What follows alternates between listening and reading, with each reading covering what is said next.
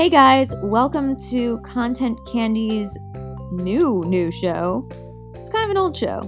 It's uh, Cinema Bias with myself, Video Drew, and Alex Mack. Please enjoy. Check us out wherever you can find podcasts, Apple, Spotify, what have you.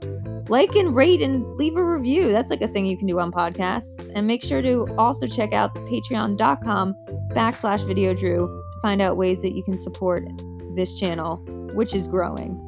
Okay, end of thing.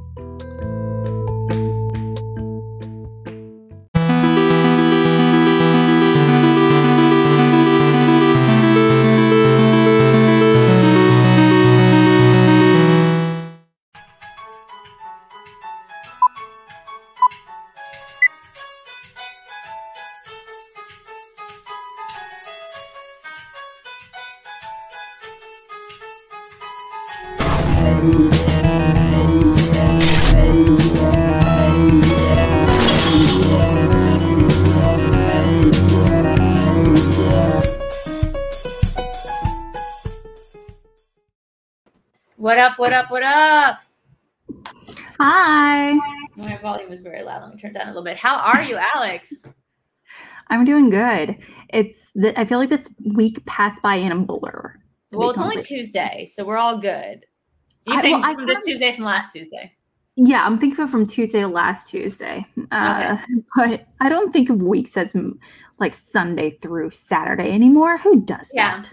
Yeah, I, I don't think so either. But then, then again, I also don't have a job, and my week usually starts whenever I'm given a new assignment. So like, my week is just however long the assignment is, and then trying to keep track of the days that I do shows, which now can include any day of the week that I do SEN, which will happen like 24 hours before I'm supposed to air on it. So Mhm. like I, I had 24 hours to know that I had to get up at 10 a.m. today, and that can like really mess with your sleep cycle if you go to bed at five o'clock in the morning as Agreed. does. Hey, Brennan. Yeah, it's his favorite ladies. Brennan says, Thank you. We're happy to have you.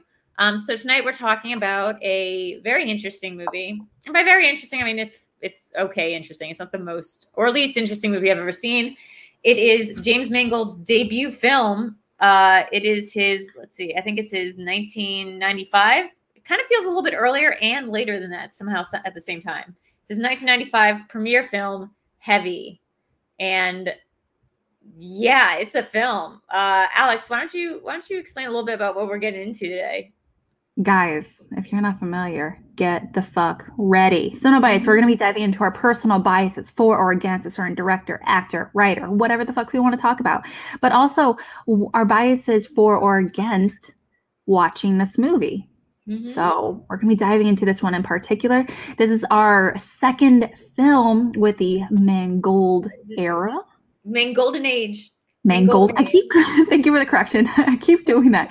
that's because Uh, i coined it and i'm very proud of it yes the Mangolden Age and our first film last week was from is uh, the first cl- the first collaboration between famously so Hugh Jackman and James Mangold that later has now by now have to date as of 2021 have made like four films together and well actively collaborated on but it really started all with this weird little drama from 1995 with a this drama is so 1990s it, like let me be clear it is very 90s it's a very linklater like if you've watched any of the early linklater Yes. films or soderbergh films Mhm.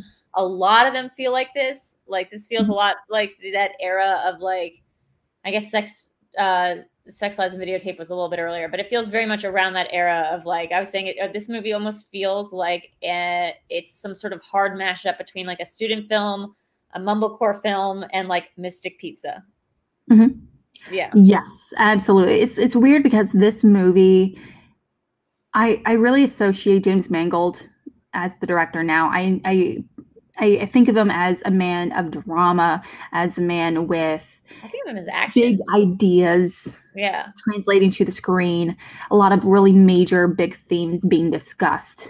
yeah i think I think it, I think that's exactly right. When I think of James Mangold, I think I think of big action movies myself. I mean, he's doing the new Indiana Jones. He did those two Wolverine movie, Wolverine and Logan. I mean, he. I think of him when I think and that's what immediately got my eye when I saw he did Kate and Leopold was like, oh wow, this is the same guy who's done like these big movie action movies, Copland, which we're reviewing next week. Um, but then to also know that he started all with this like very like personal, small slice of life film about like an overweight guy who has Shelley Winters as a mom and works at a restaurant or like a bar restaurant. It's, a it's tavern. Like a, very, a tavern. calling it and it yeah, has like five people in it and it feels very much like it's total. the most indie thing you've ever seen like it feels like i don't know was it a student film it feels very much like a student film it definitely feels like a directorial debut circa mm-hmm. mid 90s mm-hmm.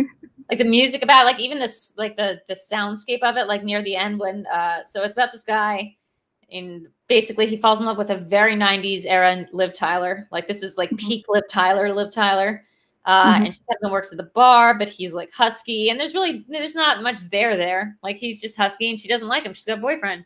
She doesn't mm-hmm. really like her boyfriend either. There's someone else who works at the bar who's like a waitress who kind of likes him, but who kind of sleeps around, including with his dad. Uh, before his dad died, there's that was 15 guy. years ago. 15 years ago. Uh, his mom is like super overbearing, but like in a like kind of nice way because it's Shelley Winters, and um, they have a little dog, and then like it's just a little slice of life. His mom goes to the hospital. Uh, she dies like pretty much on the table, and he doesn't tell anyone for like a couple weeks, and that's pretty dark. He just like goes back, and the soundscape of this movie just changes to be this like atonal drone in the background as soon as his mom dies, and that's like the only thing you hear through his like ears is like this atonal like wah noise. I thought it was like a pretty cool effect. Like, and he starts eating like the donuts real fast because he's like really upset, but he can't tell anyone it's like a very good like sound cue for like a panic attack. It's just like everything yeah. sounds muffled and you hear like wah. So I thought that was pretty cool. But like otherwise, this is a very low budge movie. This definitely feels like a movie that's well, it's a movie that talks about a lot of common feelings such as grief, loneliness, obviously, being and chubby, being in a small town. No, that I mean that's something that keeps being reaffirmed to him throughout the entire movie. It seems like it's his most distinctive trait as thought, yeah, it's it's very interesting because I thought his most distinctive trait is that he is so shy to the point of like Absolutely. he's not able to respond yeah. to women mm-hmm. who are coming on to him. Yeah. Well, I just mean like it's what he thinks as about. As like it's the thing that's people refer to him the most. Like he's well, constantly told he's chubby by multiple people well, he also thinks that way of himself. We mostly hear him refer to himself as chubby through the beginning of the film. Like he's mm-hmm. constantly telling his mom, like, I'm fat. I'm yes. like disgusting. And his mom's like, You're husky, you're not fat. Like, and then I think near the end someone calls him like a fat fuck. But most of the movie, people aren't mm-hmm. referring to weight, his weight. I think it's just like something he feels about himself on the inside is like he's unlovable. Because like mm-hmm. it's not like he ends the movie by losing a bunch of weight and getting the girl. He like ends the movie by being shy and going after a different girl is he going after a different girl or well, is I mean, it kind he, of he's able to talk to a different girl he's able to have yes. like a nice conversation with a different girl in a way that he wasn't able to have with liv tyler because he kept getting like super tongue tied around her and he mm-hmm. wasn't able to like he thought like there was a connection but you feel like very it's a very objective camera lens that you're seeing it all through where you like know that she's not into him because you're also getting her slice of life and how wrapped up she is in the drama she gets pregnant maybe she's uh her boyfriend's going on tour like she doesn't really like him but she's really not into this other guy. And he's just imagining her drowning and being able to save her life uh in a very weird sequence that i thought was real. I i was very confused about this movie overall because like i mentioned i am so i associate mangold with him discussing these bigger things these ideas on grieving on uh, what it um, what it means to be alive on what, what it means to feel in control. And and for uh, for a lot a lot of aspects of this movie it, it is just that. He is constantly out of control. He has no he feels like he has no control of his future or when he where it's mentioned that he likes the idea of changing something, suddenly he's completely shut down right away, and he doesn't know what right, to handle. He like he, you hear like him say that you could he could go to school, like he could be going school? to school, but he could be a, he could be a chef because he's really good at like cooking.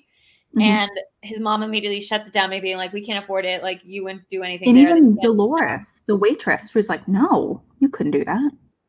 Yeah, you feel like he's been kind of henpecked his entire life and sort of kept in this like weird little uh, mm-hmm. like arrested development stage of being in a bubble ever since his dad died. And he's a weird choice for a main character because again, like Liv mm-hmm. Tyler is so much of a choice to make as like the Mm-hmm. co-lead of the film. Like she's the one who's on all the posters. She's like, you know, she's lived. I mean, even if you didn't know how well she acted or didn't act or what you thought of her acting, she's still uh what's his name's daughter. So she was already came out the. Yeah, she's Steven Tyler's kid. So she came out the gate pretty famous.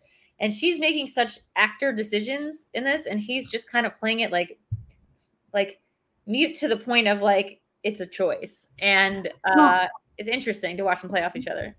I didn't see it as just as like a release of control. I saw it as you're not going to be the idea that the parent that her mom and the waitress are like, no, you're not going to be better than me. You are definitely not going to be better than me. That that mindset, and you're like, you're by no means are you going to be the one that gets out of this town, or you're the one to get a job, a, a I- job outside of here. When I've been thinking about getting away from here for for years, decades, and it, I, I never really officially pulled the plug. And you have just a an inkling that you might want to do it, no, no, no, I'm going to shoot that shit down because you're not worthy of that when I'm still trying to grapple with that fear. Yeah, and I think I think there's a lot there of like also like they're scared of him leaving because he's like the man of the place. Like his dad Yes. died a long time ago, and his dad was really depressed, and like you get the sense the dad wasn't really there there even when he was there.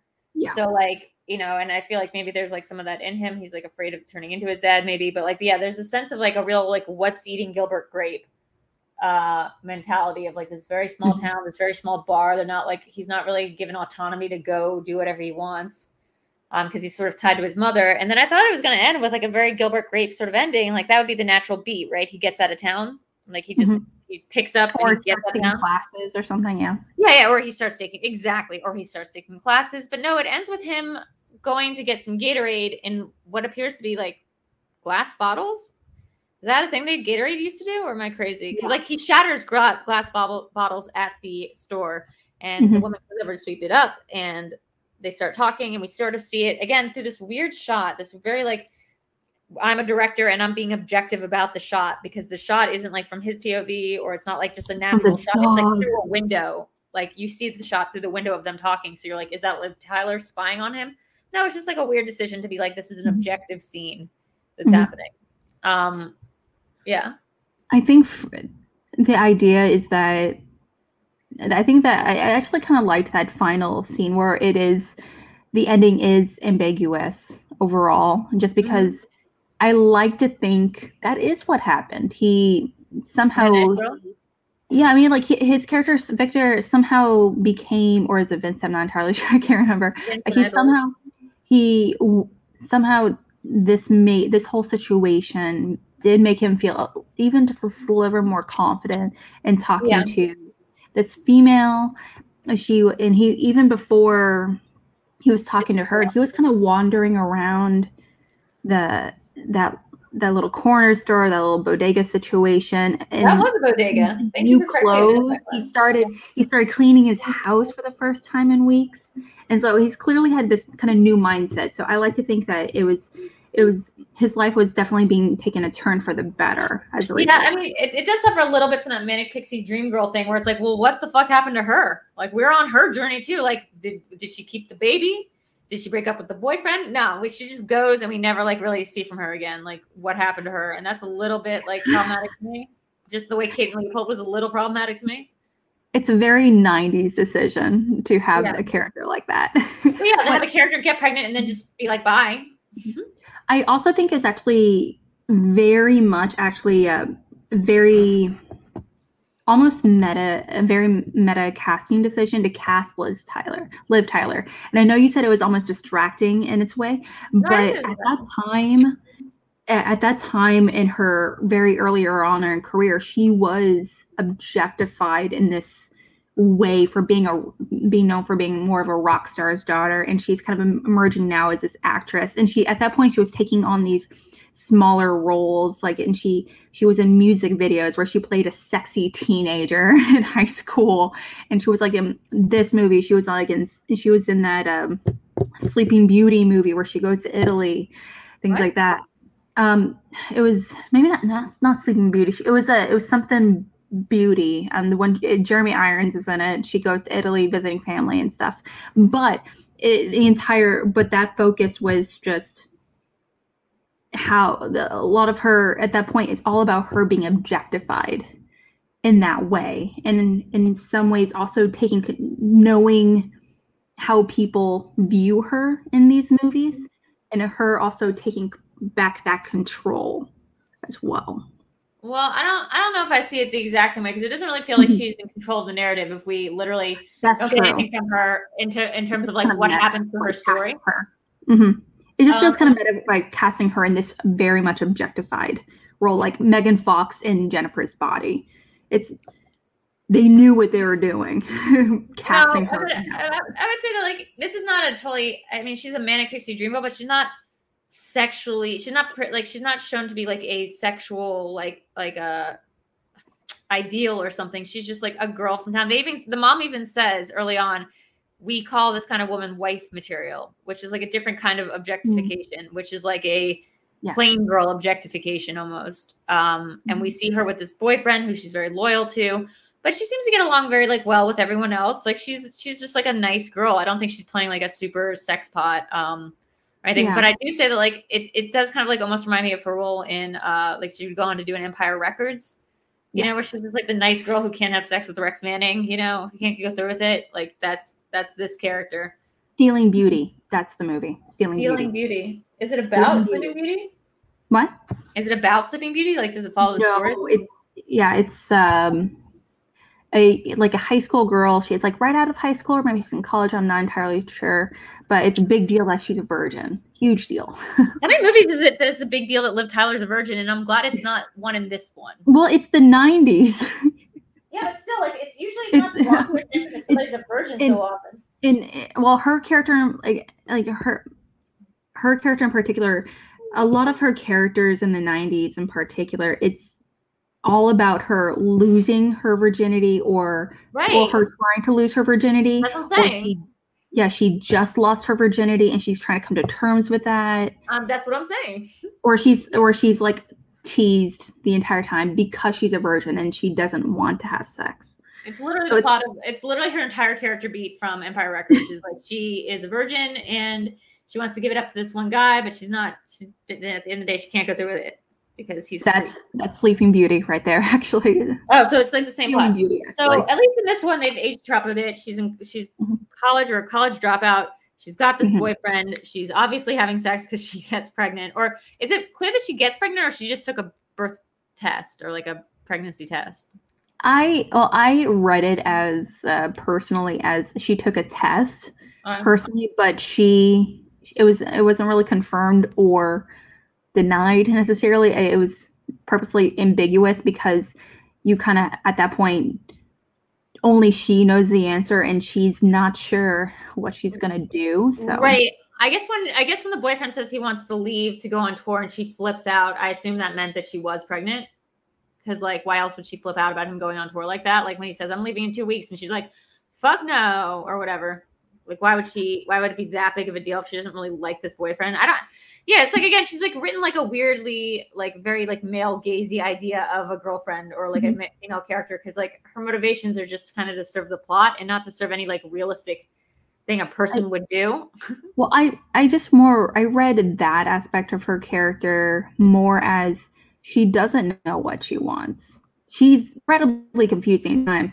Like like she's she has a boyfriend and she has this relationship with uh, Victor and she's but same time like he's like kind of lightly touch like like she's not flirting with him but he she he's like touching her face in a in a way and he's like and um, they go out wants. into this parking space area and watch the planes go by and stuff.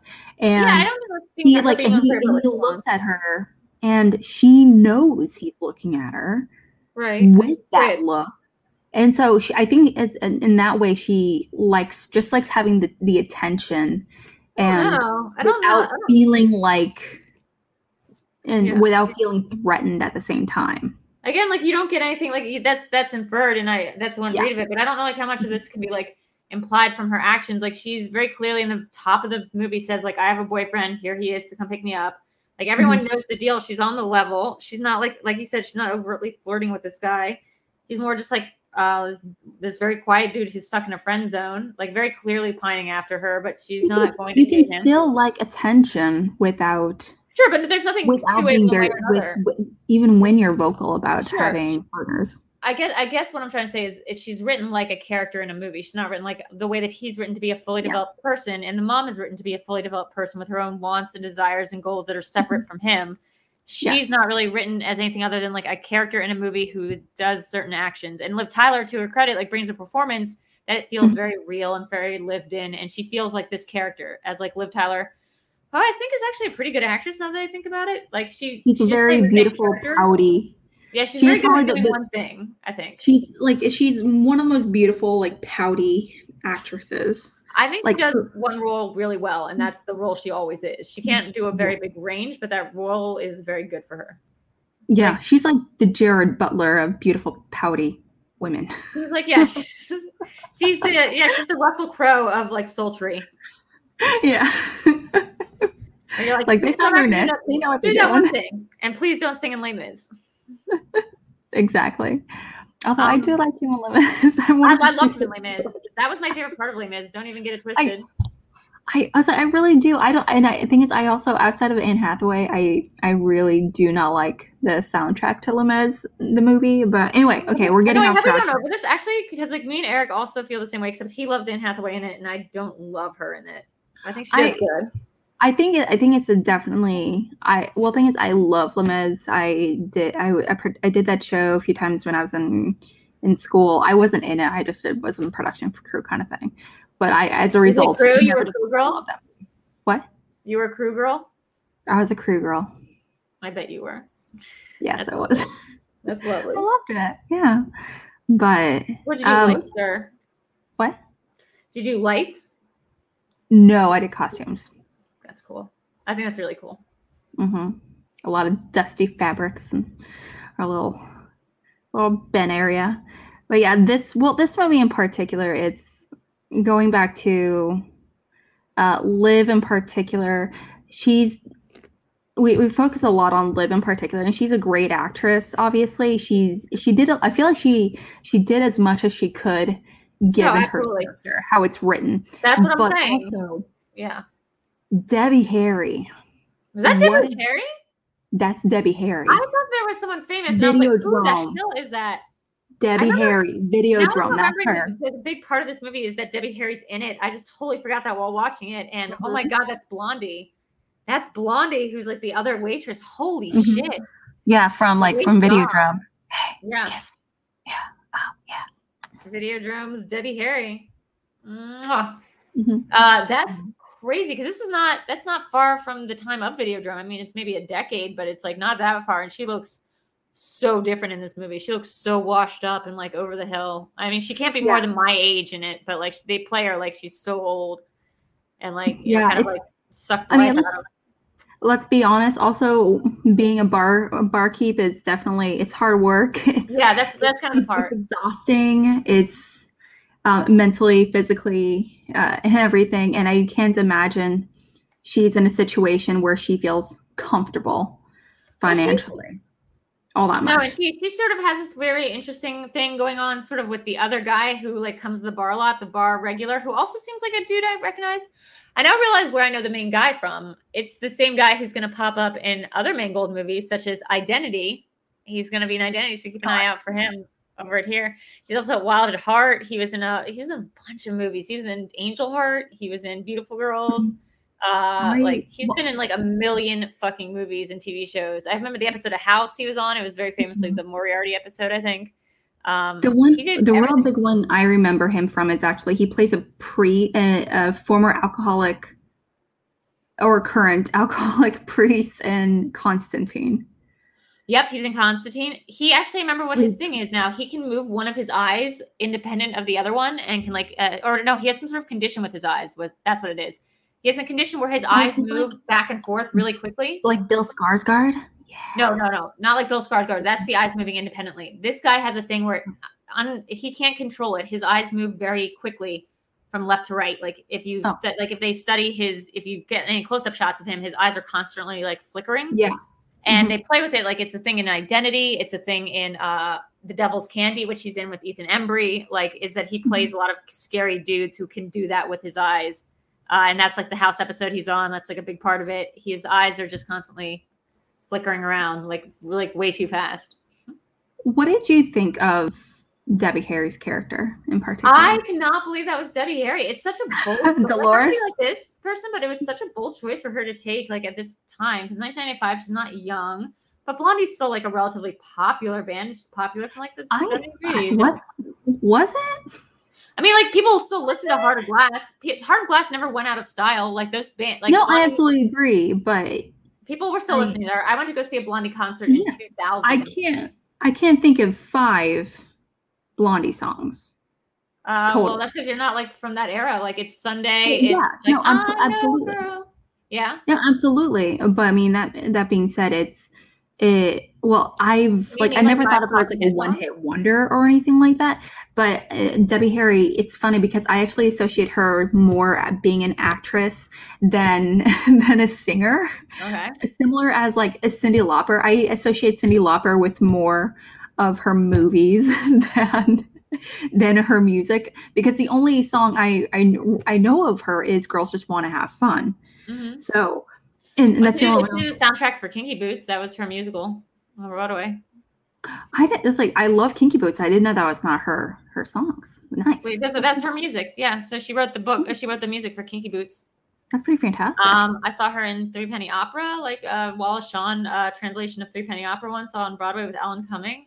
I mean, Mhm. sure, I can't name a ton of songs either, but that's because I'm not good at music and I'm not from that era. But like, I definitely saw a Blondie concert in 2000, 2001. So they were still going on tour and like doing stuff. It's not like they're out of the picture. I'm just saying, I think it's interesting because it's such an like that character is played to be so washed up, seeming Yeah. and so hopeless and so over the like peak of her youth that she's very envious of like Liv Tyler's like young position. So Fuck like you. yeah, so like it's a really interesting role for like somebody who has been a pop star to take. It's a very like bold role, and I think Yeah. it like speaks to like how much Debbie Harry really did have like this acting aspirations to to do acting. You know, to be like a serious actor that she would take on roles like this. I know she was in something with Norman Reedus once because I when I met Norman, he was like really good friends with Blondie. They were always hanging out. Like she was in Ooh. this New York social scene that like he would be part of, and so they were like best friends from having done a movie together in the Mhm. like mid '90s.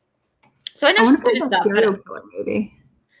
what? That's, that's uh, that uh, Norman uh, Norman Reedus. I, I I wonder if it was a se- that serial killer, a portrait of a serial killer or something. Henry Portrait of a Serial Killer? I don't think he was in that.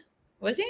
Oh, And I'm, then- I'm other guy about the wrong person. Forget me. I'm probably thinking about the wrong person altogether. Henry Reedus is uh, sorry. Norman Reedus is the guy from um uh Walking Dead. He's like the main Yeah. dude who's always been on. Yeah. Yeah. Well, maybe he's in something where he's a serial killer. I know the other guy who was originally on The Walking Dead was in Henry Portrait of a Serial Killer. The guy from uh, the Suicide Squad. In two seconds of it, Michael Michael Rooker.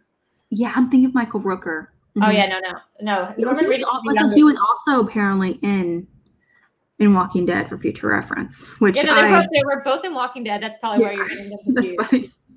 Norman Reedus is the younger guy you. in uh, The Walking Dead who's become like the main character. Mi- Yeah. Michael Walker was only in The Walking Dead, I think, for like a couple episodes and like season Yeah. one. I, I don't been on The know. Walking Dead. I don't know. I don't. But um, I Um, think she did a really good job. I think like I would love to know like a little bit more about Blondie's career. You say you can't name five Blondie songs, but I can't name five Blondie movies, TBH. So I don't. I'm not sure like where the line falls on her. Uh, but I think she did a great job in this. Like this is such Yeah. a crazy role. Now that I realize it's her, like that, I'm so much more impressed by the role. I thought they just got some unknown to be like themselves in a movie. But in actuality, like the, the lived in feeling of this movie was like it seems like highly constructed. So maybe I should give it a little bit more credit. It seems like such a small movie with like non actors in it. It feels like he just hired non actors to play essentially themselves. I mean, you have Shelley Winters and Liv Tyler making like choices that are very like actorial, but like everyone else in this movie, and there's like five of them, it's a very small film, feels Yes. like they're just hired off the street and to like say some lines, but are basically who they are off camera, like in real life. Absolutely. I, I do wonder just because of Debbie Harry, Oh, like you said, she is this absolute badass uh, I didn't know that. singer. Um, They're Michael Rooker and Norman Reedus. oh, that's brothers. right. Yeah, yeah, totally forgot about that. Yeah. That's crazy. Um, yeah. Well, Debbie Harry, she is this real badass all around entertainer, obviously, multifaceted, of course.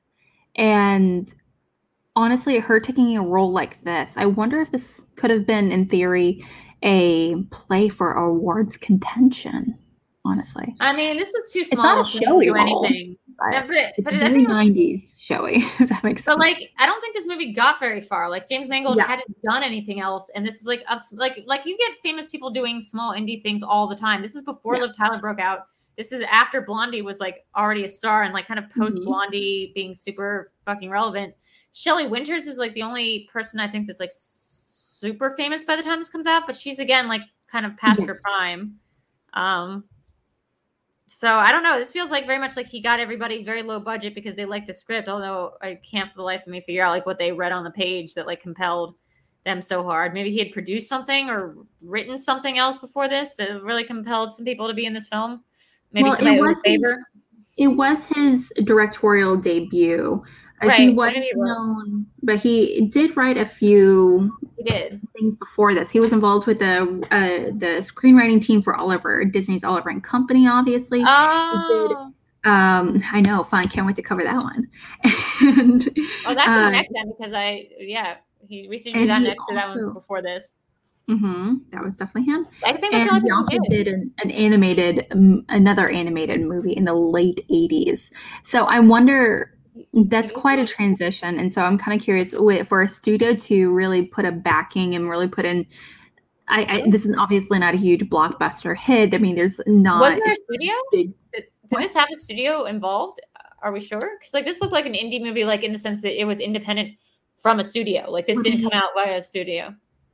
let me find out Because Copland, his next film, will be like a studio film. I don't think this Well, was the way that it feels so low budget. in order to get actors like the actors of the caliber that he did i feel like that requires a certain No. No, not necessarily. Not necessarily. It doesn't require like a studio studio to be involved. He could have created his own production company, like, and to make this film. I mean, like you said, like it, this does not. This doesn't feel like a, a studio was attached to it in any capacity. Like a studio Mhm. wouldn't put out a film like this in '95. I don't think this would be like a festival film that maybe a, a studio might pick up to distribute. But like, oh no okay. studio was involved in the making of this. I don't think. how how would you get actors like that You, though? you 'Cause- even know you even know people in Hmm. Hollywood. Like people know people, or people read the script, they pass it around. Like like you said, he had Oh. written for Oliver and Company, but like I don't know how he got these people involved. But again, it doesn't seem like a huge a huge leap. Like he might have known somebody. I don't know who his parents were. I don't know who he was connected with in the film world. But this does feel like a directorial debut in the sense that like you can get some famous people in like an off moment to be in your student film essentially and send it to some festivals. I mean, that's how that's how we get movies like you know, uh, Sex Lies and Videotape, which was like Soderbergh's big film that had uh, oh, what's his name in it? Um, James, you James love him. Spader. James Spader, who had already been famous in the '80s. Like James Spader Yeah. was already super famous. This was a new kind of direction for James Spader's career, and he hadn't been anything in a while, but he was already very well known by the time he started this like indie production that didn't have a studio and just became a festival smash. And was very Mhm. much like like that this movie in the sense that it was very mumblecore Like it's you didn't have the sense there was a real script, but more like the actors just kind of played each scene as like the mood took them. Yeah, you're right. Um, I did just look it up, and you are totally right on the money. So it actually it did premiere at Sundance Festival, and technically he was actually James Mangold was actually wrapping up his school um, uh, at, at the time of the festival. Oh, yeah, this he- feels like a student film. That's so true. it does, yeah. You're right on the money. When he was attending uh, Columbia University, Pretty good and school. it, it ended up being picked up by Cineplex Film Properties to be released theatrically in the states. And I'm so guessing that was were- from Blondie's involvement. Um, oh, and after Ty- Tyler ended up uh, booking, she actually, after Tyler had received recognition for her starring role in Bernardo Bertolucci's Stealing Beauty. Oh, it was a Bertolucci film. You didn't mention that. I Oh, didn't know crazy. either. I totally I took a whole class on Bertolucci in college, and like I never found this movie. That's crazy. Mhm. Yeah, there's. I, I I I know I remember only a handful of people. I, I remember Jeremy. Oh, I did. I, apparently Rachel Weisz is in it. I knew Jeremy Irons was in it. I But- love Bertolucci. He did Last Tango in Paris. He did the um The Last Emperor. He did a lot of lasts, I guess, or like, yeah, The Last Emperor, right? That's the name of the movie. The one, yeah, with uh, Peter O'Toole. Yeah, he did The Last Emperor. He did um, he did a bunch of movies. He did The Dreamers with Michael Pitt. He did a bunch of films. Very very cool Italian director. Mhm. Some of them. Um, but that being said, so this was a student film. I wonder if Columbia, because Columbia is in New York City. This movie looks like it maybe was filmed in upstate New York.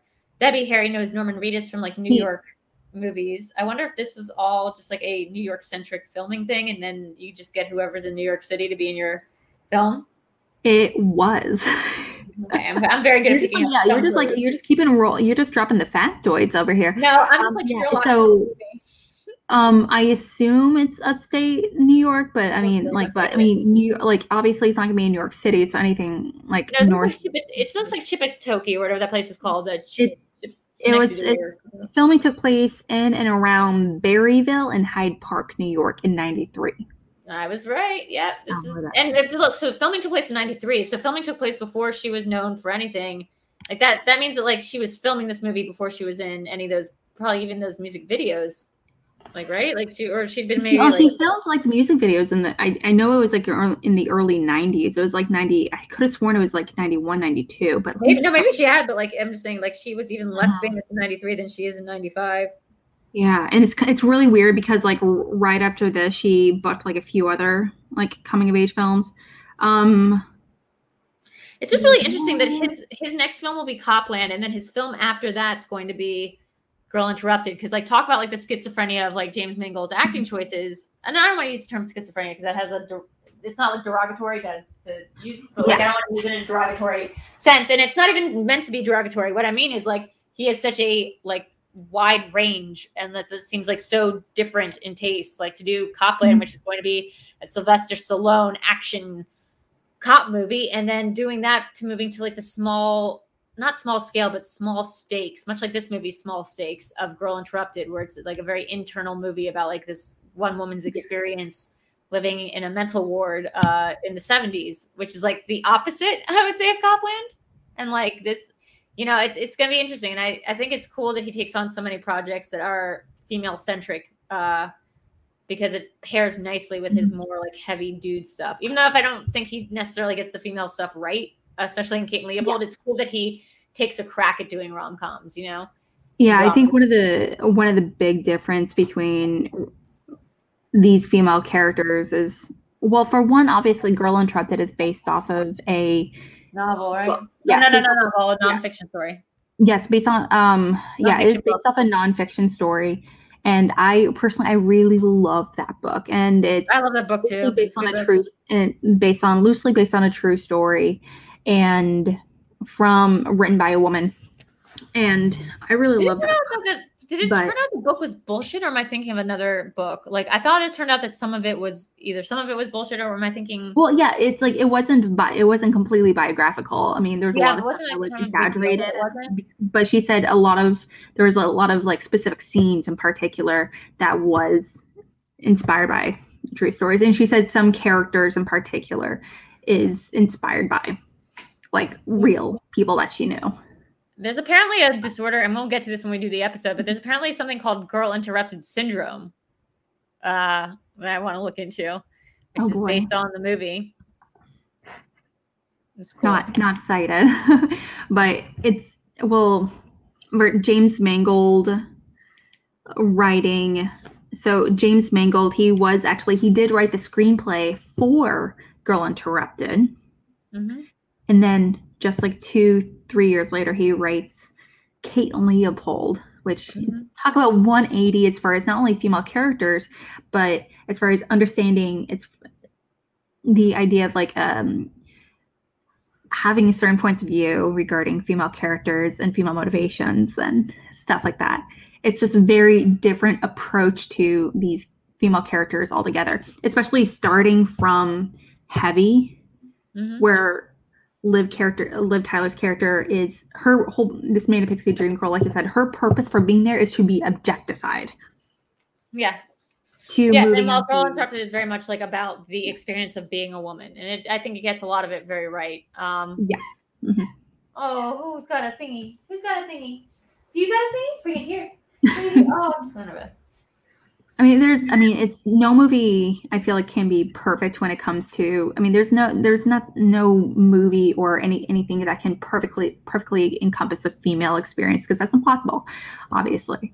But there's so many moments in, in that movie, in Girl Interrupted in particular, where every woman in my family was like, yep. yeah, yeah. It's someone who has like a borderline person in their yeah. family. He probably is like at some level has some symptoms of borderline personality themselves. Uh, like I feel like this movie, that movie is very empathetically aware of like the experience of being a woman, even if it's like you said, it's not like perfectly encapsulating. I also think being on a movie set, it's very hard to be like it's it's hard for a movie to convey feminine experiences very well because I think the act of being on a movie set is like inherently very male. Like it is a very like inherently male situation. There are female directors, there are female uh like writers, stars, and female but it's very rare to have like a female all female cast and crew. And even doing that is like a reaction to something and would create like a special kind of experience. But mostly the crew you're going to be working with is men. The dp is going to be a guy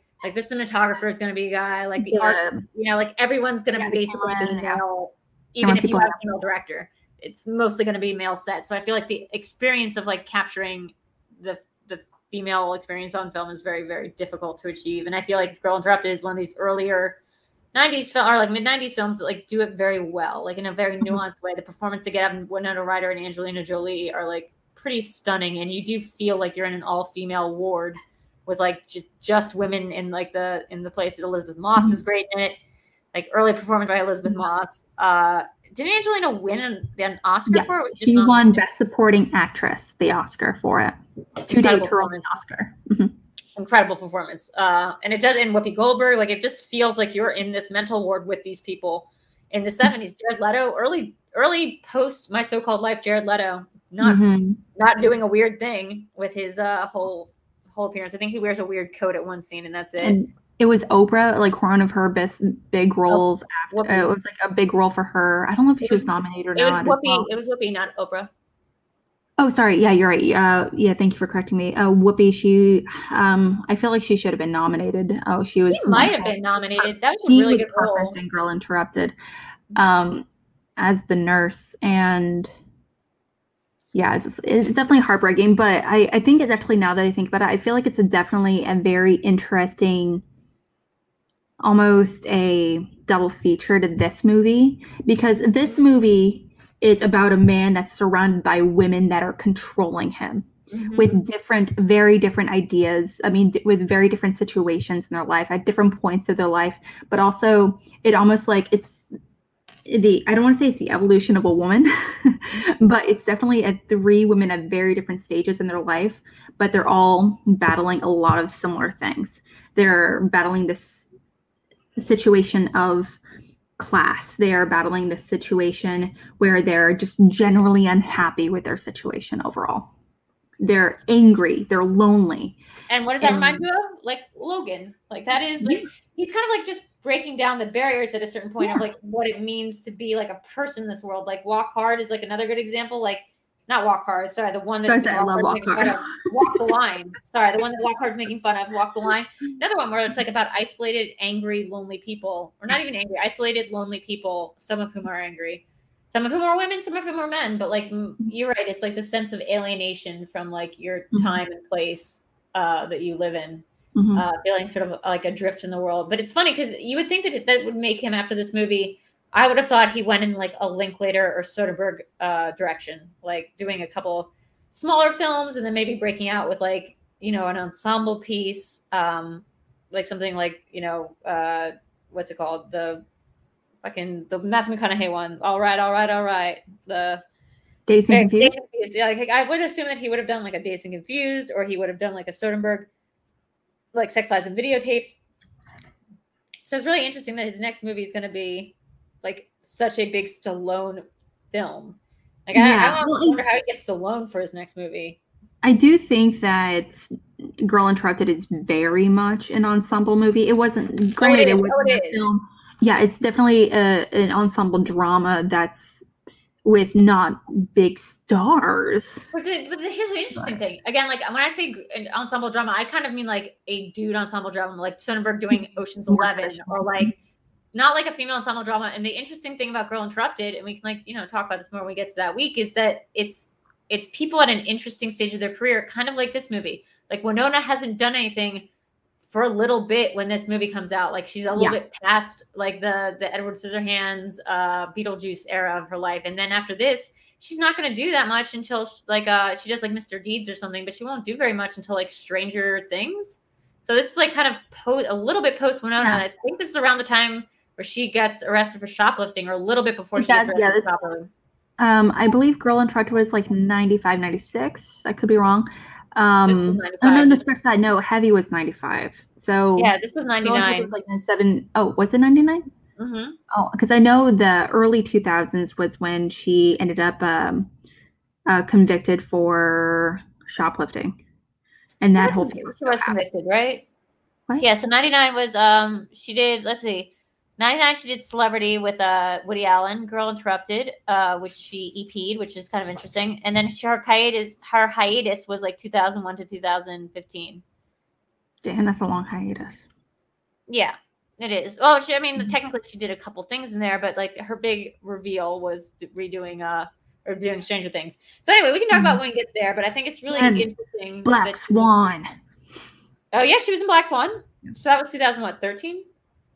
But I mean, like again, it like wasn't like a resurgence in the sense that she's the main character or like has a big part in it. It was just like a little cameo. It was like more of a Easter egg. Mm-hmm. Um, and I, you know, you get to a certain age as an actress, and I'm sure you're like, oh, like I'm not, I don't want. I got was famous for being young and beautiful. I'm not sure I want to be like be in starring stuff anymore. Like you know, we don't see Liv Tyler around that much right now.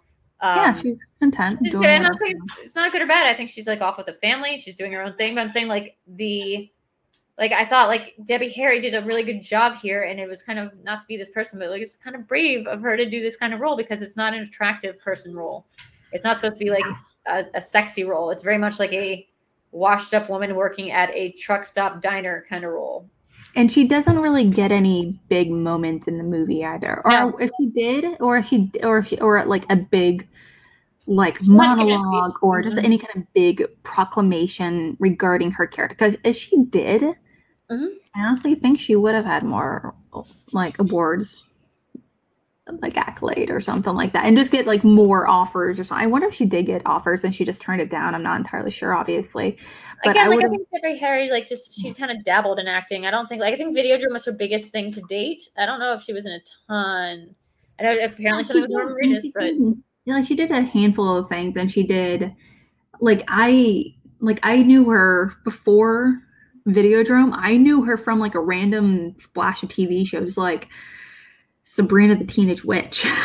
Like, that's that's that's how I remember seeing her.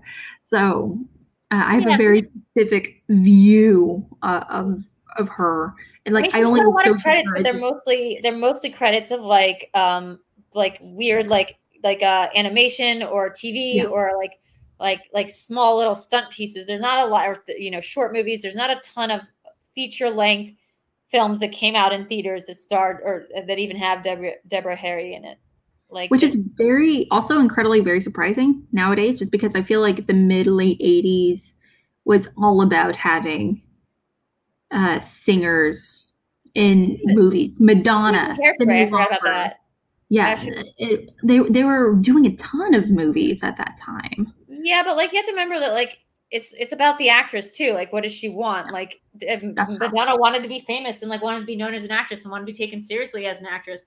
So she like went and starred in Evita and a ton of things. I don't think Deborah Harry. Well, I think Deborah Harry had an interesting relationship to like film and being filmed and being an actress. I don't think that was her main ever her main goal. I think it was like a thing that she had an interest in in relation to almost like a Videodrome like interest in like having hot and cold media and being involved with like something that was you know Weird. different films you know like having it sort of like a, a new wave sensibility when it came to starring and stuff or like being in movies but i think it was always more indie than someone like madonna and was never going for like major big studio releases or else her most famous thing wouldn't be a cronenberg movie. That's true. That's very true. Now she will be in Um, copland so she works with this guy. She likes mangold so she's going to work with him again. Yeah i wonder if they were just uh hooking up. like you mentioned, like a lot of these people, they just happen to go to same parties and things just click, things like that. Well, so I wonder if they were friends beforehand and James was like, yo, I could picture you doing this, be amazing in this character. I wonder if that was like the pitch. And she was like, well, you're my friend, so I'll definitely help out. I mean, I was uh, about to say this. It seems like he would be very young to, to be hanging out with her, but then again, so would Norman Reedus. He would have been like their age difference is notable. That like Debbie Harry and Norman Reedus are best friends. So like maybe yeah, she hangs out with like really young dudes who's like. So the thing about Mangold is he is the son and of two like pretty prominent artists, Yeah. like from from the Hudson Valley. So nah, like so he, he it's not like he doesn't know anything. Uh, he went to California. He went to like California School of the Arts, so he worked with Disney for a while. He's Oliver, but he had like a whole deal with them. Then he like worked with Milos Forman, like when he developed Heavy and Copland. So like working with Milos Forman is going to be a pretty big feather in your cap, and you're going to have to be like hanging out with some pretty heavy people to be hanging out with Milos Forman, right? So like you're hanging out with the the one flew over the cuckoo's nest and Amadeus director, kind of during like his big rise. like he's about to his do big Peter heyday, versus yeah. Larry Flynt, you know. Mm-hmm. Um, yeah. So yeah, I- so it's a big, big deal that he was working with Disney, Milos Forman, and all these people even before he ever did Heavy. Yeah i wonder well it's like you mentioned like you kind of discussed earlier this is this is such an ag- i don't want to say aggressive student project it's just It is an aggressive student project. That's my first It- thought about this movie. it is it is oh yeah there's um yeah yeah brennan there's also like very little actual latino actors in that movie at all everyone's white um and not just white there are a lot of white people in argentina that's an entire like a conversation there's nothing wrong with that but I like it's more just problematic of like the story of Eva Perón as a musical without addressing like the big elephant in the room, which is that Eva Perón was friends with Nazis. Big supporter Yeah. of the Nazis. That's why they all fled to Germany. uh, They all fled to Argentina after World War II. Yeah that's yeah a whole conversation Yeah. uh yeah And I like the musical. Like, don't get me, don't get twisted. I like the music in Evita a lot. It's just, you know, really yeah not the it's definitely a very to do a musical on specific it's a, it's a very there's a i mean there's a reason why a lot of nazis retired to argentina That's what I'm saying. um, argentina post they, they touched on it in one of the songs and like I think uh the Rainbow Tour. They talk about how she's like good Oh, friends with? Mussolini. They talk about yeah, how I she's good remember, friends. I remember that scene, That's I it, I remember think. the lyrics at all. They talk about how like when you're good friends with Mussolini, that's not hard or something. And they talk about the Rainbow Tour and how she's going around Europe and like how she starts to lag because it's like they imply because it's her illness, but again, it's a very vaguely ill-defined illness, and in actuality, it's because she was like friends with all the Nazis. And, I like, know she did she technically die of breast cancer or something. I don't know. I mean, the, the play makes it very vague about what happened. She was just like overcome with a sickness, uh, Mhm. and it just kind of like it sort of soft pedals a lot of the despicable stuff about the Perones. Mhm. Hey, I know girl. she's still an I. I know she's still technically considered an icon. Um, yeah. but also uh, Antonio Banderas, he's not even Latino. So anyway, okay, um, that's another conversation for another day, though. Uh, a whole big what? He's not Latino. He's Spanish. Okay. Okay. I had this conversation recently. Spanish is not Latino, right? That is, Latino refers to South America, Central you. America, and Mexico. Just Uh, sure. I, Spanish I refers to conversation the other day. Spain. Refers to Spain in particular. Right. Um, like like he like he doesn't speak Mexican. He doesn't. well, Mexican's not a language, though, right? It's Spanish. Mexican, well, Mex- Mexican, Spanish. is- Yeah, he doesn't speak. Uh, sorry, you're right. You're totally sorry. Um, Spanish. He doesn't speak um, like a Mexican dialect of Spanish because in Mexico throughout there's a lot of different dialects, and for I, I mean, I thought this was true. I'm just glad to have it reaffirmed that, Mhm. like, yeah, Latino doesn't refer to Spanish people, Mhm, right? I, I, just, I thought that's true. So I hope that is still the case or not. mhm. Someone correct me if I'm wrong, but I always assumed that Spanish was not Latino. Maybe it is. Mhm. Um, very, very. I always, I always understood that they were very different. I also, I, I, um, cultures there are two totally different things. Spanish culture and Oh, Latino culture is totally different things. I feel like. it's yeah, it gets really, it gets really wonky because I also, I also have friends that are, um, Latino and Latina, and they, and they said, um, we actually identify with more Filipino and Southeast Asian culture than Spanish, uh, than than Hispanic culture, just because one, they were both colonized by Spain. Yeah, uh, like Spanish is conquistadors. But also, like they- there's there's a huge there's a huge colonization aspect, but also there's like a lot of similarities. Like a lot of they have a lot of the same food. Like the most popular names throughout the countries are actually the same in both countries. Well, yeah, and when I think of Spanish, I Which think of really people who are very light skinned. Actually, like when I think of people from Spain, like I think of very, very like the, the people who look European, who look like very pale, like mm-hmm. me. Sometimes, like it is very different. I think than like when I think of like Latino culture, which I think of as speaking a mm-hmm. very also a very different kind of Spanish. They don't speak with that Catalonian like lith mm-hmm. in their accent. When I watch like the Young Pope, that's like what I think.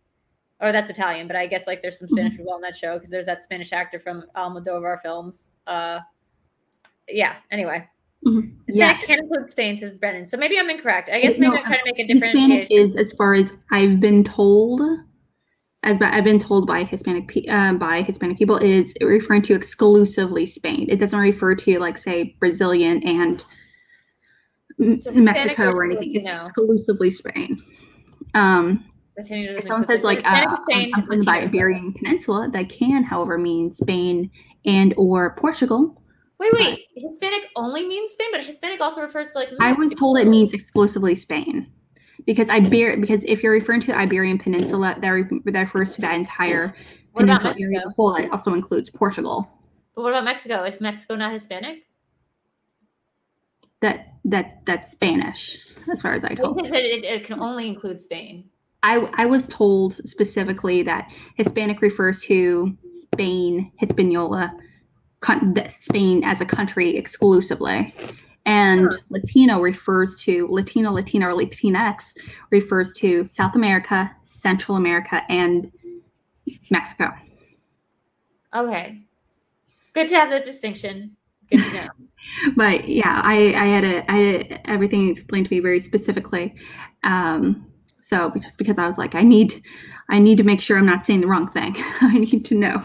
I mean, it's it's not arbitrary. The thing is, it, it matters to people who who identify as these things. So I that's why it's like important to like know my Yeah. shit, to Google it, and know and talk to people like Alex did about it Yeah. because it's not arbitrary to the people whose culture it, Mhm. it Absolutely. to. Like if, like if someone uh, told me that I was East Asian, I was like, that and East Asian was my culture. I'm like, no, that's not my culture though. if I like went up and I was like, "You look Hispanic," like, and I meant like you look Latino, or I meant like something else by it. Like it, it's just still like a it's a word, so it has power to it. Mhm. You know. And well, it's yeah, in culture. Well, in culturally. Anyway, we're we're getting really really off topic. Well, well, I mean, this is cinema bias. Welcome to it. I'm glad to have you. I know. Surprise. It's what yeah. Surprise. We're getting off topic here. I But mean, yeah, kind of there's also not that much more I can say about this movie other than it exists and it's the first film. And Well- James Mangold was very lucky to have rich, uh, famous parents. Well, I guess. Well, something I'm kind of curious coming from you is Oh, yeah? this is a directorial debut. hmm Yeah. How does it do as a directorial debut? Like has it beer up against like a presented- Eraserhead. Uh, Yeah, if this is presented to you with no other reference, um, I mean, I was able to get it. I was able to name exactly what this movie was without googling one damn thing about it. I was like, this is his. Not only is this his first movie, this is his student film. It was shot in upstate New York. Like I was able to get the location of this film correct because like it Yeah. just reads as so much a certain era, a certain type, a certain kind of budget, a certain kind of lack of studio. Um, it is cool and I think probably distinctive that he had worked with such big places and that before even making his first film, he'd already worked with Disney and like he was studying under Milos Forman, but it clearly he was talented and from a family that was already well known for the arts. So it's not he was coming from a place of like pretty high up privilege to uh, not like not like other directors weren't, or that's neither here nor there really. But like this movie is a very interesting choice for directorial Mhm. debut. Did it work for me?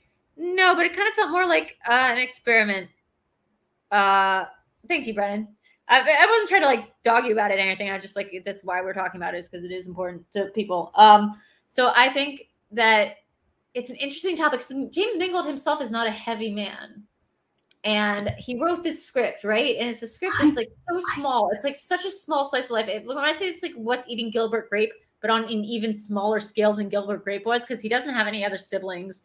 He's not taking care of like a family member with uh, mental issues. He's not his mother's not obese. He is able to leave at any time he wants. It's just about well, a I, I disagree almost. I Good. felt like Okay. he he wasn't taking care of anyone, but I was wondering if he suffered from any kind of mental illnesses. Well, we, we're not given a clue one way or another about that. Yeah. Like, I, yeah, there's obviously anything. like there's no, there's no mention of any kind of medication or anything or how he's struggling or anything. It's just not that portrayed as slow. They don't portray him as slow, just sort of like a mom. yeah, they, absolutely not. It just I at first I thought it might have been an anxiety issue, or maybe he might just have some trouble with confidence or just communicating in general. Yeah, I don't think that he's trying to make a distinction mm-hmm. the way he does with Girl Interrupted, where it's like she has borderline personality disorder. It's like this is like he's got some vague sort of social, maybe social anxiety, or just sort of like a '90s era like guy who's supposed to be sort of like not a nice guy, but you know, like a, a dude that you would normally look over. And I don't think it's given much more nuance than that because he's again not given that much mm-hmm. dialogue. Even though he's our main character, he's not given a ton to work with in terms of like uh what he Mhm. says we're just kind of like seeing the world like as he goes about it. And he Um, doesn't, and he also similar to Dolores, the waitress's character. He, well, I feel like no character in particular has a big moment throughout the film. It's a very quiet film. Like, there's no moment where he's like, "Oh my gosh!" He, there's like, I mean, like, I guess the closest thing you have is him having freaking out at the bar by himself and anger eating. panic attack. Yeah. Yeah, and having a panic and anger eating or fear eating, really grief eating the pizza and like knocking about. Oh yeah, donuts. He's, he's grief eating for those two weeks, and again, like it's not like everyone in town is calling him fat. There's that one guy who calls him team, like calls him like a fat fuck near the end, but he himself, because by today's distinction, I don't even think he's that. Like he is, like his mom just says, like he's a husky guy. He's like a big guy, but he's not. Yeah. Now he is the now the actor is like rotund, and you probably call overweight, but like back then he was Mhm. like still. Just kind of like on the border between like heavy and like normal. Yeah. Like he doesn't come I off mean, as like one way or another. Really. But even so, I mean, there's his nothing wrong. There's nothing wrong with being fat or being or being called that. It's just the, the negativity that some people put with it, like as if uh, making it out in the nineties, it's diff- it's different. Yeah. Like, the we have to nineties is yeah very context. different. But like, oh, if you say something like you did this, like like where it's like an insult, that's one thing by saying versus like saying you're fat, whatever. Well, I still on. don't think I don't still don't think you were supposed to say that, but you know, like I think the way it's more just how he That's- views himself. yeah. I guess is my point. Mhm. It's Yeah, uh, it's um, more like it's- how he talks to his mom about himself, and she doesn't like. She, it's more just like I think the relationship he has with his mother is so.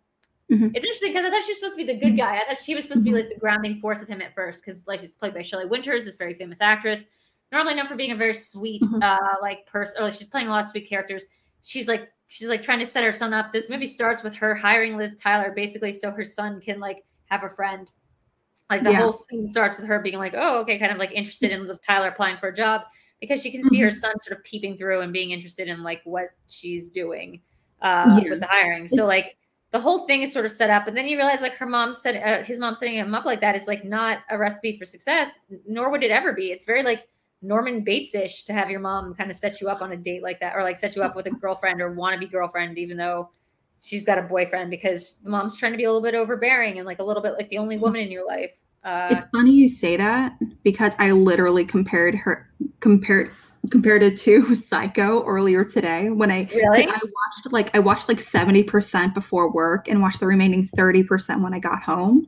Yeah. And when I was like describing the plot to Lucas and he's like and I was like it's kind of like Norman Bates like where he's like he's he's with his well in theory he's like with his mom then he's like with the family business and then he he Yeah. brings her in And all very, like, insular, unhealthy yeah. relationship with her Well, I think that's the thing. If, if this has been a different kind of film and one made today, there that, those references would probably be more, more overt, and people would like speak them out loud and be like, "Hey, you're Yeah. being a little bit Norman Batesy," because it'd be like self-reflexive and like whatever.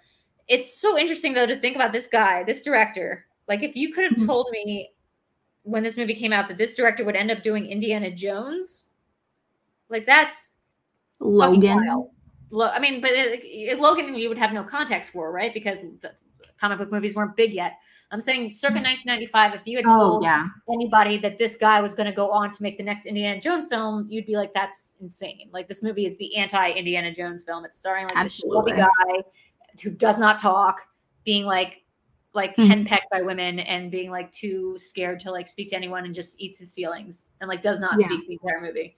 and Yeah. it doesn't feel like nowadays we're used to a lot of directors having big directorial debuts like Mhm. damien chazelle like Yeah, and because they or- work with they work with people a lot longer. Like yeah they work with people a lot longer they wait a while until they have their directorial debut they work as a writer they work as a cinematographer something like that director of photography or something like that before making their own directorial debut and they, at that point they have more of a an established relationship in theory with the studio and Mhm. actors and, and and just more of a career relationship um, as presidents and and so that's what we're kind of used to nowadays Mhm. but it's ra- it's it's a nice little reminder that random it, this feels almost like a student film from like the 60s and 70s where we're getting those that that first Well, generation I wonder if that's why Milos Forman, Milos Forman. Like- I wonder if that's why Milos Forman was so into him because this Yeah. does feel like a film that somebody would have made like during the Milos Forman era of filmmaking, Mhm.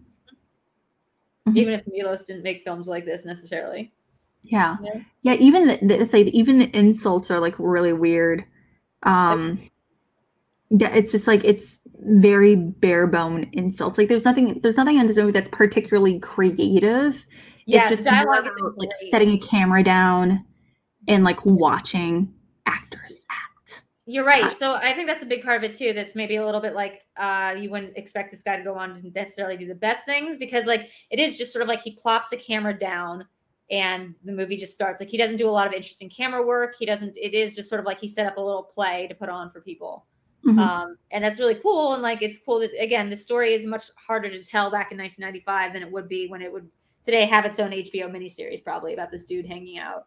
Um, but yeah, I, mean I liked it. I just shot like the sopranos yeah, like yeah, exactly.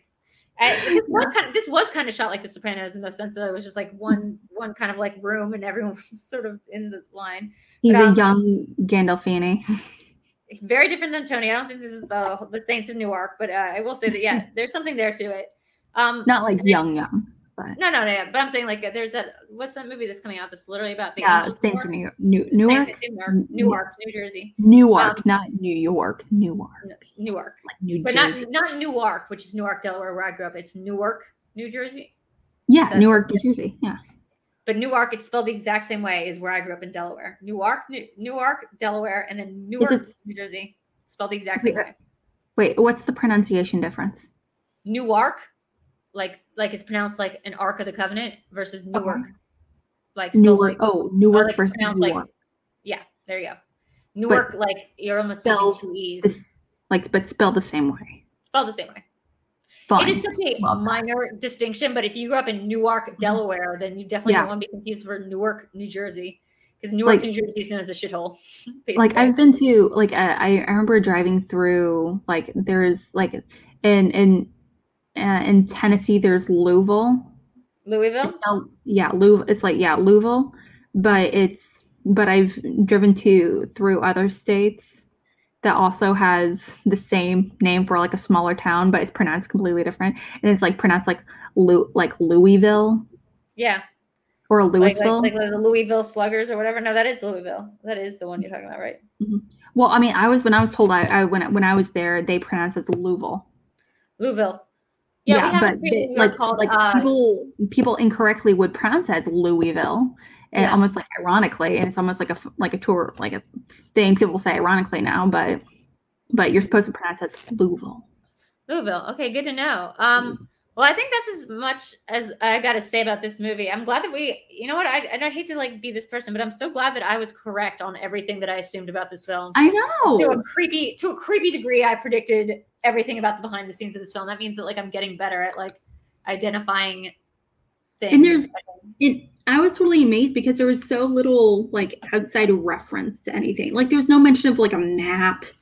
Mhm. Like there was no mention of like a city. It was just more of a vibe. Yeah, there was- I was like, I was telling Lucas, I was like, technically this could have been set in the '70s in like Alabama.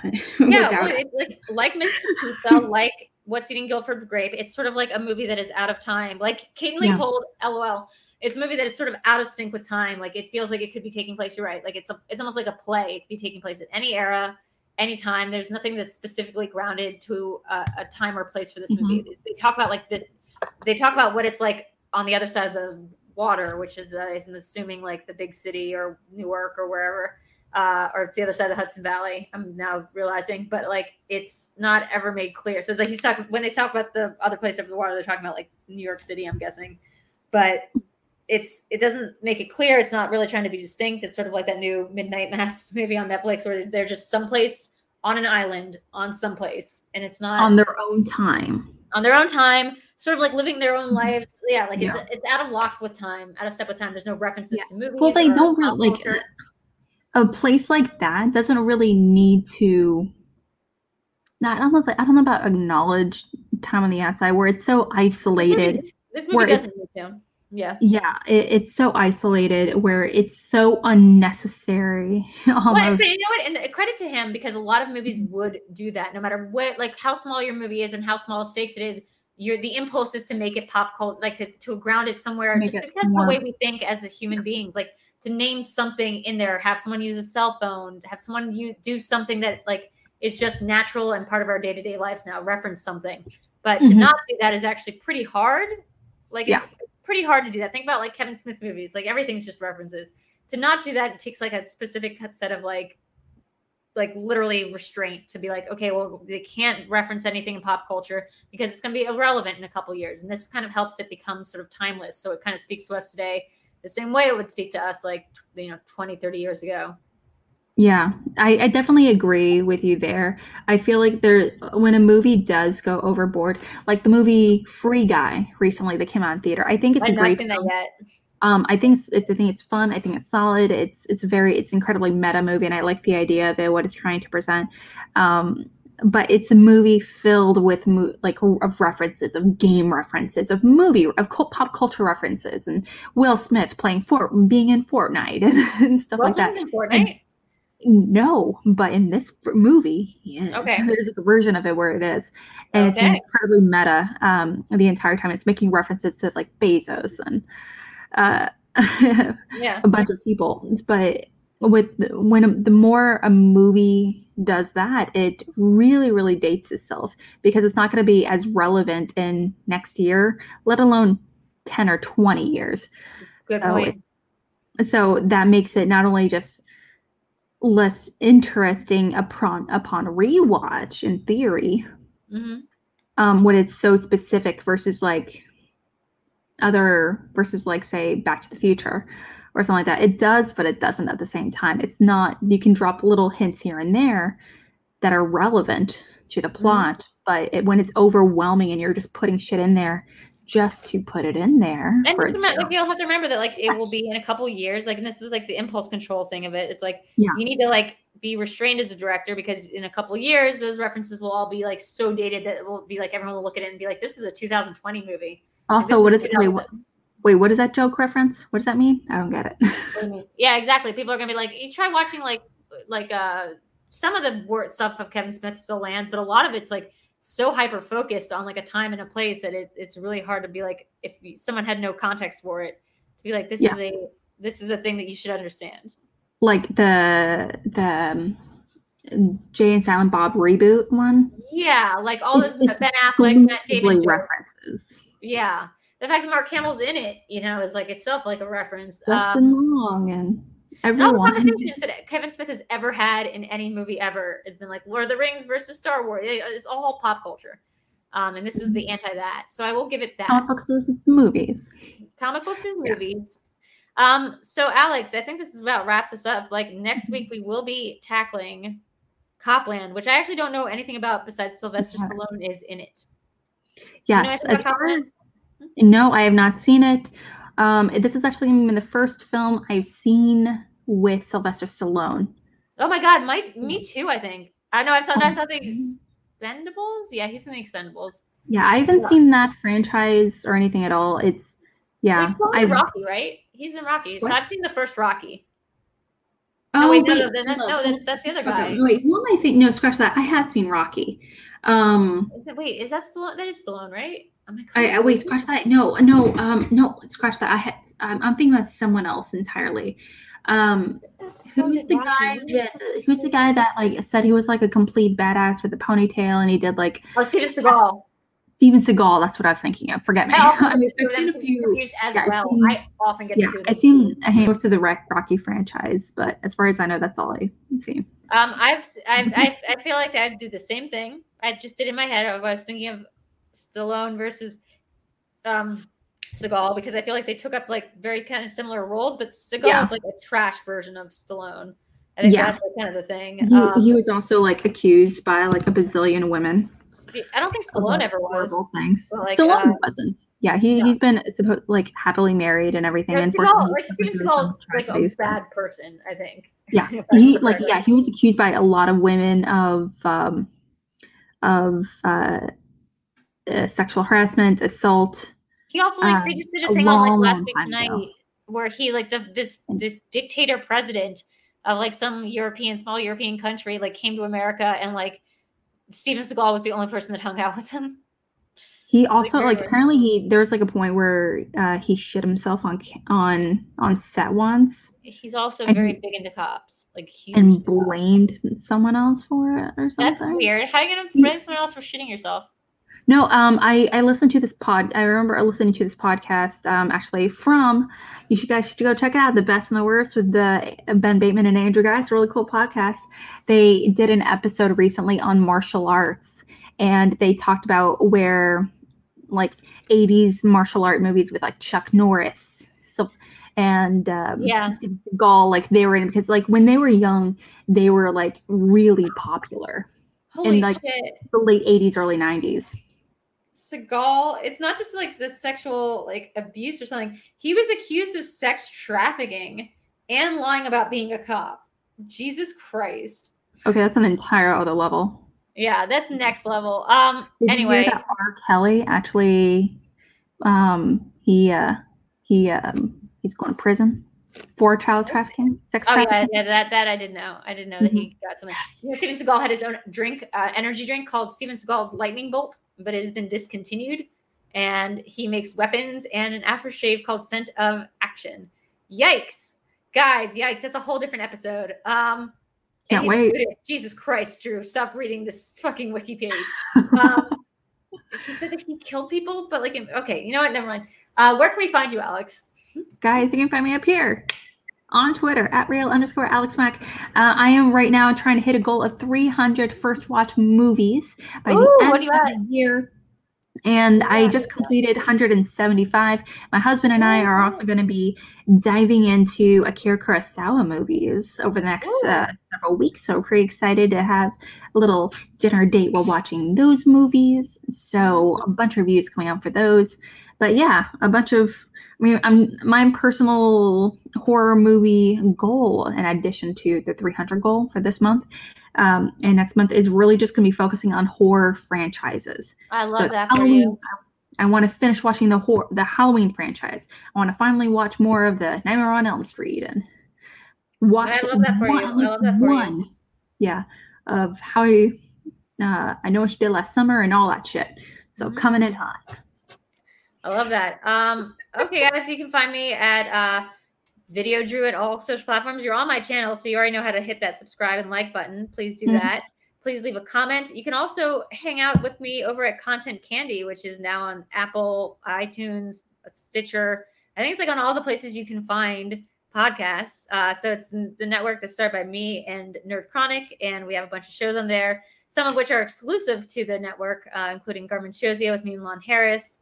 Um, we also upload every episode of Cinema Bias and my other shows, including Why Are We Like This with Adam Collins and uh, Late Night, or sorry, Live in the Dark with Video Drew, and uh, not the Video Cron quizzes, but a couple other things. So check that out. Check us out. Um, uh, yeah, I think that's it for now. Just we we love you and thank you for stopping by and watching Yeah. this with us. Um, we will see you next Hell week yeah. for Cop Land, and yeah. Oh yeah, leave a rating on Content Candy. That'd be helpful. Okay, and just comments and all that good stuff. all that stuff. Thank you mm-hmm. guys. We'll talk to you later. Bye.